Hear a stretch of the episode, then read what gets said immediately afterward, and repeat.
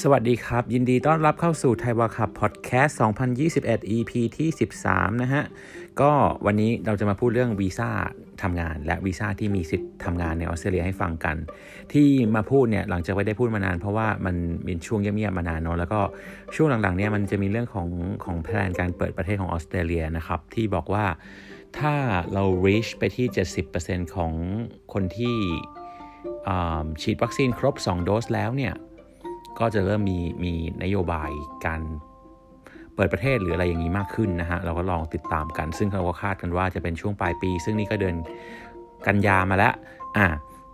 เราก็เลยมาพูดให้ฟังกันว่าโอเคทวนกันว่าถ้าเกิดใครอยากจะไปเนี่ยมันจะมีวีซ่าอะไรที่น่าสนใจบ้างนะครับ ก็ก็ขอเริ่มด้วยวีซ่าอันแรกก่อนก็คือ เวลาคนจะไปออสเตรเลียบอก อยากไปวีซ่าทำงานจังอยากไปทำงานอะไรแบบนี้จะบอกว่าวีซ่าทำงานเนี่ยครับมันมีอยู่ subclass หนึ่ง subclass คือวิธีเรียกวีซ่าในออสเตรเลียเนาะก็คือจะเรียกชื่อวีซ่าแล้วก็ตามด้วยตัวเลข subclass 3ตัว อย่างกรณีนี้วีซ่า subclass เนี่ยจะอยู่ที่ subclass 482 นะครับ เป็นวีซ่าทำงานเต็ม ๆ เลย แต่ซึ่งเขาก็มีกติกามากมายพอสมควรเหมือนกัน มันไม่ใช่บอกว่าอยากจะไปวีซ่าทำงานแล้วก็ จะสมัครวีซ่าทำงานไปได้เลย มันก็ต้องมีกติกาหลาย ๆ อย่างนะฮะ ก็มีทั้งเรื่องแบบว่า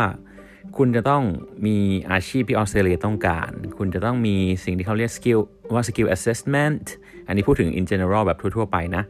แล้วก็คือแล้วก็ต้องมีนายจ้างมาสปอนเซอร์คุณ นายจ้างก็ต้องได้รับ approve อะไรอย่างเงี้ยว่าสปอนเซอร์ได้หรืออะไรพวกนี้นะครับ รวมถึงผลภาษาอังกฤษก็ต้องมีอีกว่าต้องมีแบบ อะอย่างนี้เราดูให้ในเว็บ immigration เนี่ยเขาจะบอกว่าอะตัวมันจะมี short term กับ medium term short term เนี่ยเราจะได้วีซ่าที่เอาแบบคร่าวๆเนาะแบบแบบ in general ก็คือ 2 ปี แล้วก็แบบ medium เนี่ยจะได้ up to 4 years ก็คือ 4 ปีได้นะครับมากสุด โดยที่ก็ต้องมีประสบการณ์ด้วยนะโอ้มันก็เลยต้องมีหลาย ๆ อย่างนะแล้วก็ IELTS ก็ต้องมีประสบการณ์ต้องมีในอาชีพนั้นด้วย 2 ปี เพราะฉะนั้นมันไม่ใช่วีซ่าที่ทุกคนจะไปได้ แล้วก็ภาษาอังกฤษก็ต้องมีเหมือนกันก็คือว่าแบบ short term เนี่ยก็จะเป็นขอที่คือเขาจะขอ IELTS 5.0 ด้วยกันทั้งคู่ แต่ตัวหนึ่งจะขอ minimum ที่ 4.5 อีกตัวหนึ่งขอ minimum ที่ 5.0 ก็คือ 5.0 each band นะครับ ตัว medium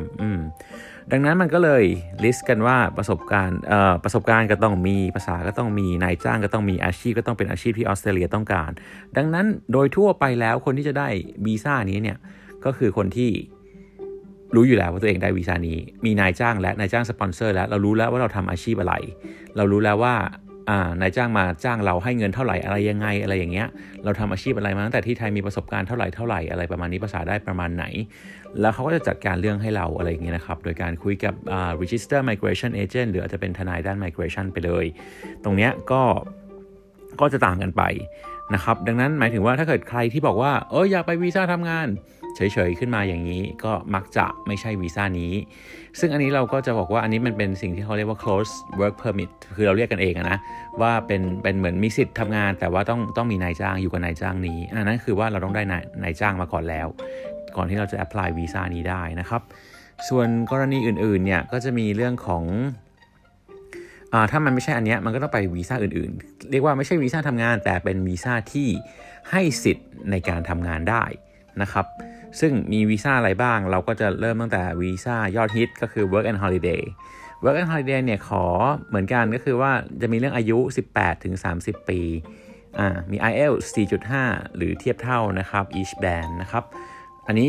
อาจจะมี EP อื่นที่ผมพูดละเอียดกว่านี้ให้ฟังไปแล้วเนาะ แล้วก็มีเงินในบัญชี 5,000 ดอลอะไรประมาณนี้ อันนี้ก็ต้องรอเขาเปิดถึงจะสมัครได้นะครับ แต่ก็แนะนำว่า วีซ่านี้เป็นวีซ่าที่ประหยัดที่สุดในในวีซ่าที่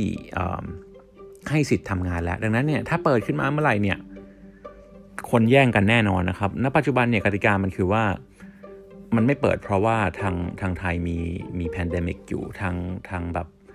หน่วยงานทางที่ไทยเนี่ยก็เลยคุยกันว่าอ๋อมันยังช่วงนี้ยังชะลอไปก่อนนะครับ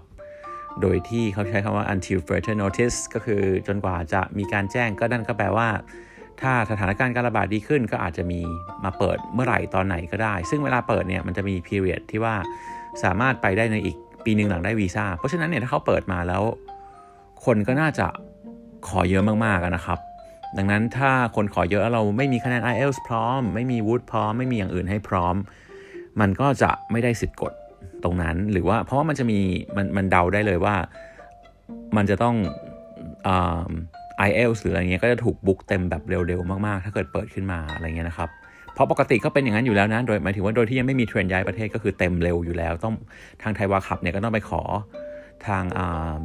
British Council หรือ IDP เนี่ยว่าอขอเปิดรอบเพิ่มหน่อยสิ ได้ไหมครับอะไรประมาณนี้อ่าเพื่อให้มีมีรอบสอบกันสำหรับโดยเฉพาะหลาย ๆ คนก็จะแบอกว่ารอสอบรอบสุดท้ายเลยได้ไหมอะไรเงี้ยซึ่งผมไม่ค่อยแนะนำเรื่องนั้นเท่าไหร่หมายถึงว่าโดยเนเจอร์แล้วมันเป็นอย่างนั้นนะนะจะมีคนที่แบบเพิ่งรู้เพิ่งมาสอบเข้าใจกัน แต่ว่าจะไม่แนะนำอย่างนั้นเพราะเพราะอะไร เพราะว่ามันก็มีความผิดพลาดได้หลายอย่างว่าอ่าเราถ้าเราจองไม่ทันล่ะเราไปสอบแล้วไม่ผ่านล่ะ ถ้ามันเป็นรอบสุดท้ายจริง ๆ แล้วมันแบบการที่เรามีคะแนนพร้อมไว้อยู่แล้วเนี่ย ตอนนี้มันก็จะ ดีกว่านะครับ การที่มีคะแนนพร้อมไว้อยู่แล้วจุดเสียเดียวเสียเสียข้อเดียวที่มันจะมีได้ก็คือว่า เราอาจจะไม่ได้ใช้คะแนนนั้นในกรณีที่วีซ่าเขาไม่เปิดรับ อืมซึ่งก็ก็คือเหมือนประกันนะก็คือไปไปสอบใหม่ละกันอะไรแบบนี้นะฮะนั่นคือจุดเสียที่มากที่สุดสำหรับการที่มีคะแนนไว้ก่อนนะครับ ก็วีซ่านี้ก็เออจ่ายเงินน้อยมากๆอยู่แล้วนะฮะแล้วก็จ่ายแค่ค่าวีซ่าแหละแล้วก็ได้สิทธิ์ทำงานค่อนข้างแบบ ยืดหยุ่นดีนะครับ แล้วก็มีแบบมีโอกาสต่อวีซ่าปีที่ 2 ปีที่ 3 อะไรต่อไปอีกเนะี่ยก็ค่อนข้างเป็นสิ่งที่เป็นเหตุผลว่าทำไมคนถึงอยากได้กันเยอะนะครับ แต่ว่าก็มีข้อจำกัดแล้วก็ต้องทำการบ้านเตรียมสอบอะไรมาเหมือนกัน 2 วีซ่าแรกที่เราพูดผ่านกันไปเนี่ยวีซ่าทำงานวีซ่า Work Holiday เนี่ยก็คือต้องมีผลภาษาทั้งคู่นะครับอ่าถัดมาก็คือวีซ่านักเรียนแล้วก็ เมื่อกี้เราพูดถึง subclass visa เนาะไอตัว work holiday เป็น 462 นักเรียนเนี่ยเป็นเลข 500 ครับวีซ่า subclass 500 เนี่ย ก็จะมีเรียนกันได้หลายแบบนะครับ มีตั้งแต่แบบเรียนภาษาเรียนอ่าดิปโพมาเรียนด้านต่างๆที่แบบ เช่นเชฟเช่นอะไรอย่างนี้ด้านระดับดิปโพมาเนาะแล้วก็เรียนปริญญา พวกนี้ก็จะให้ให้ ผลต่างๆ กันไปตามที่เราอยากจะลงทุนในการศึกษาของเรานะครับ แต่วีซ่านักเรียนก็จะมีสิทธิ์ทำงานได้ 40 ชั่วโมงต่อ 2 สัปดาห์ แล้ววีซ่านักเรียนเนี่ยก็จะมีวาไรตี้ต่อของไปของเขานะครับ ขอพูดสิทธิ์ที่ทำงานต่อก่อนนิดนึงก็คือว่าปกติแล้วทำได้ 40 ชั่วโมงต่อ 2 สัปดาห์นะวีซ่านักเรียนยกเว้นช่วงปิดเทอมทำได้ full time แล้วก็จะมีข้อยกเว้นว่าถ้า เป็นกรณีคนที่เรียนแบบ research นะครับ ก็คือแบบว่า master by research หรือว่า PhD เลยปอเอกเลยอย่างเงี้ยเขาก็จะได้สิทธิ์ทำงาน full time ไปด้วย เลยตั้งแต่แรก ระหว่างนี้ในช่วงนี้ก็จะมี sector ที่เขายกเว้นให้สามารถทำงานได้เกินกำหนดที่พูดมาตรงนี้ในช่วงเวลาปกติได้นะครับ ก็เราสามารถดูได้ได้ในเว็บ Home Affairs อีกทีหนึ่ง ว่ามีอาชีพอะไรบ้าง อ่า มันก็มีด้าน hospitality tourism อะไรพวกนี้อยู่นะฮะ นั่นก็คือตัววีซ่านักเรียน แล้วก็วีซ่านักเรียนมันจะมี variety ของมันว่าแบบว่า อะ ตัวที่เป็นแบบ อะ เช่น มีวีซ่าติดตามนะ นั่นหมายความว่าคนที่เป็นแฟนกันคนที่เป็นลูกของคนนี้ก็สามารถติดตามมาด้วยได้นะครับ ก็วีซ่าติดตามเนี่ยก็ก็ได้วีซ่าเหมือนนักเรียนเลย แล้วก็ได้สิทธิ์ทำงาน 40 ชั่วโมงต่อ 2 วีค นะครับ ยกเว้นในกรณีที่ผู้ติดตาม เป็นผู้ติดตามของคนที่เรียนปริญญาโทขึ้นไปอะไรแบบนี้นะ ถ้าเรียนปโทเนี่ยก็คือ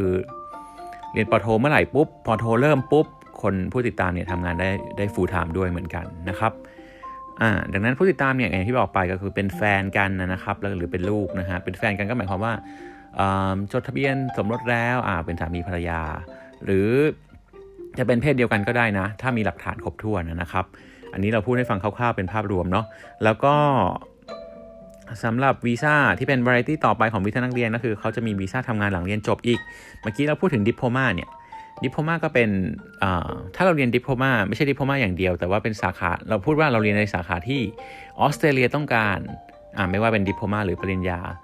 เรามีสิทธิ์เลือกวีซ่าซับคลาสนี้ด้วยก็คือวีซ่า485 นะครับ หลังเรียนจบ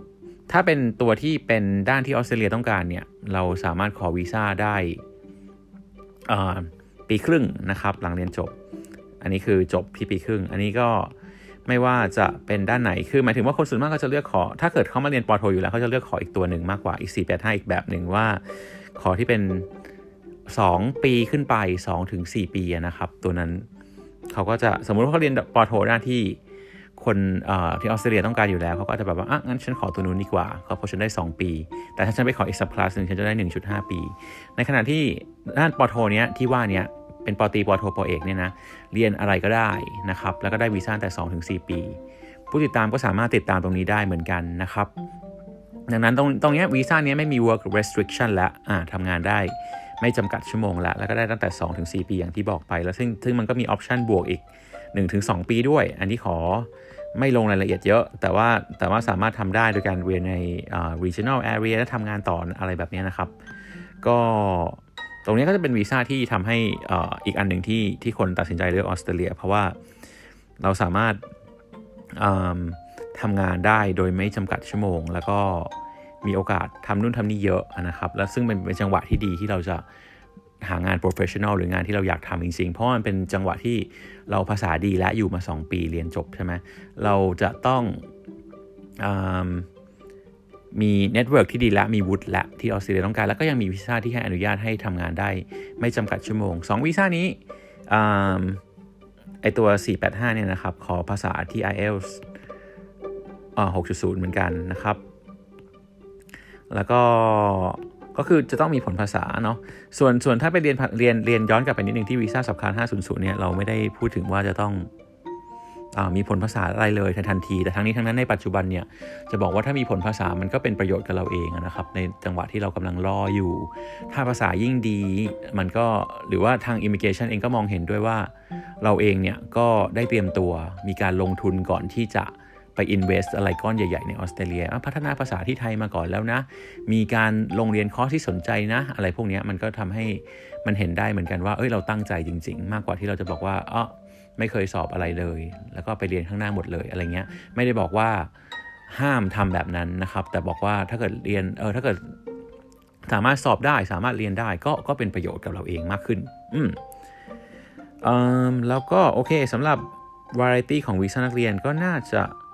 ประมาณนี้นะครับ อืม อีกอันหนึ่งที่กำลังถามกันบ่อยๆ ก็คือ AG วีซ่าใช่ไหมไอตัววีซ่าการเกษตรนะครับ ซึ่งปัจจุบันก็ยังไม่มีกติกาออกมานะฮะถึงถึงนะวันนี้นะครับ ก็ดังนั้นก็คาดว่าภายในเดือนนี้ในเดือนกันยายนนี้ก็อาจจะได้ยินอะไรมากขึ้น ทั้งนี้ทั้งนั้นสิ่งที่ต้องเตือนกันไปก็คือเหมือนเหมือนตอนนี้เว็บสถานทูตก็ประกาศเตือนไปแล้วนะฮะว่า ไม่ต้องรีบทำอะไรก็คือว่า มีคนที่มาบอกว่าอะทำให้ได้อย่างงู้นอย่างนี้อะไรเงี้ยนะครับ ก็คือใจเย็นๆ อย่าเพิ่งไปจ่ายเงินอะไรรอก่อน แล้วก็รอให้ประกาศจากเป็นทางการก่อน อ่า แล้วดูว่ามันมีทิศทางไปในทางไหน สิ่งที่เราเตรียมตัวได้นะคือ 1 หาข้อมูลที่ดี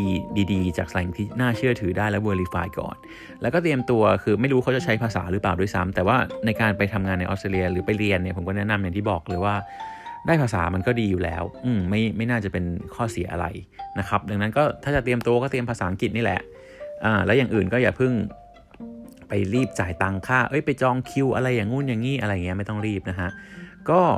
สุดท้ายก็เป็นวีซ่าที่ทำงานไม่ได้นะ แต่คนก็จะมาถามว่าวีซ่าท่องเที่ยวทำงานได้ไหมก็จะบอกว่าอ๋อทำไม่ได้ครับ ถ้าแอบแอบทำทำได้ไหมก็ก็คือมันผิดกฎหมายไงมันก็คือมันก็เลยไม่ได้นะฮะเราจะตอบว่าวีซ่าท่องเที่ยวก็คือไม่สามารถใช้ทำงานได้นะครับในออสเตรเลีย ดังนั้นเราก็สรุปกันอีกทีวันนี้ก็เราก็เลยพูดว่ามันมีวีซ่าให้เราพูดถึงไปก็คือวีซ่า 482 ใช่ไหมวีซ่าทำงานซึ่งก็จะมีต้องมี qualification ต่างๆ มีวุฒินะ มีประสบการณ์ มีภาษาอังกฤษมีนายจ้างอะไรแบบนี้ซึ่งก็อย่างที่ย้ำไปว่าถ้าเกิดแบบยังไม่มีนายจ้างมาจ้างงานเรายังไม่ได้มี skill assessment ไม่ได้มีอะไรเลยอย่างเงี้ยก็แนะนำว่าถ้าไม่ได้มีอาชีพที่ออสเตรเลียต้องการอยู่แล้วก็คืออาจจะไม่ใช่ออปชันแต่ถ้ามีแล้วพอจะลุ้นนายจ้างอะไรเงี้ยก็ลองปรึกษานายจ้างปรึกษา migration agent นะครับ ก่อนตัดสินใจนะครับวีซ่า work holiday นะ ก็คือ 18-30 IL เท่านั้นเท่านี้ที่คุยกันไว้นะครับ ก็ 462 นะฮะ sub class แล้วก็ทำงานได้ประหยัดแล้วก็แนะนำว่าตอนนี้ไม่ว่าจะยังไม่เปิดหรืออะไรเตรียมตัว IELTS ไปก่อนเลย ได้จะดีนะครับ แล้วก็วีซ่านักเรียนกับวาไรตี้ต่างๆของวีซ่านักเรียนนะฮะก็คือวีซ่านักเรียนเองวีซ่าติดตามนักเรียนวีซ่า หลังเรียนจบต่างๆ พวกนี้ก็ก็เป็น option ที่ควรจะดูไว้นะครับถ้าใครไปเรียนว่าเออมันมี pathway ไปให้เรายังไงบ้างนะครับแล้วก็ AG Visa เนาะก็คือยังไม่มีกติกาใดๆ โอเค แล้วก็วีซ่า tourist ทำงานไม่ได้นะ ประมาณนี้ครับ ก็มันก็จะสรุปวีซ่าคร่าวๆ นี่คือวีซ่าเราพูดว่าเป็นวีซ่าชั่วคราว ต่างๆที่ที่เราสามารถขอกันได้ตามคุณสมบัติที่มี ทีนี้มันไม่ในนี้ที่ผมย้ำว่าตามคุณสมบัติที่มีมันแปลว่าไม่ใช่เราอยากได้อะไรเออถ้าบางคนมีคุณสมบัติขาดขอได้หลายวีซ่านั่นแหละคือจังหวะที่เรามีสิทธิ์เลือก แต่ถ้าบางคนบอกว่าอ๋อก็อยากได้อันนู้นอะแต่ว่าไม่มีงานบอกอะมันก็ไม่ได้เพราะคุณสมบัติยังไม่ครบ นอกจากนั้นมันก็จะเป็นวีซ่าทาวอนอะไรอย่างเงี้ยนะครับก็คือเป็น PR และอันนั้นสิทธิ์ทำงานเขาก็ไม่จำกัดก็คือเป็นประชากรถาวรในออสเตรเลียเลย พวกนี้ก็ต้องดูคุณสมบัติ ลองฟังใน EP ก่อนๆที่มีพี่ migration agent มาพูดให้ฟังนะครับ ก็อยากให้ฟังใน EP ที่ 2 แล้วก็ลองลองเลือกอาชีพดูว่ามันมีอาชีพอะไรบ้างที่เหมาะกับเรา อันนั้นอันนี้เป็นอันนี้พูดว่าเป็นวีซ่าตอนที่เป็นวีซ่าชั่วคราวเนาะว่าวีซ่าชั่วคราวอะไรที่ให้เราทำงานได้ หรือเป็นวีซ่าทำงาน แต่วีซ่าถาวรนุ่นก็กลับไปที่ EP 2 ของพอดแคสต์เซตนี้นะครับ โอเค วันนี้เราก็จะฝากกันไว้เท่านี้นะคะ ถ้ามีคำถามมีอะไรก็ ถามกันไว้ได้นะครับ เราจะมาตอบให้หรือติดต่อกันที่ทาง inbox ไทยวาครับ หรือทาง Line at beyond study ก็ได้นะครับ ก็แล้วก็ขอบคุณมากครับที่ฟังด้วยกันมา ขอบคุณครับแล้วเจอกันใน EP ถัดไปครับ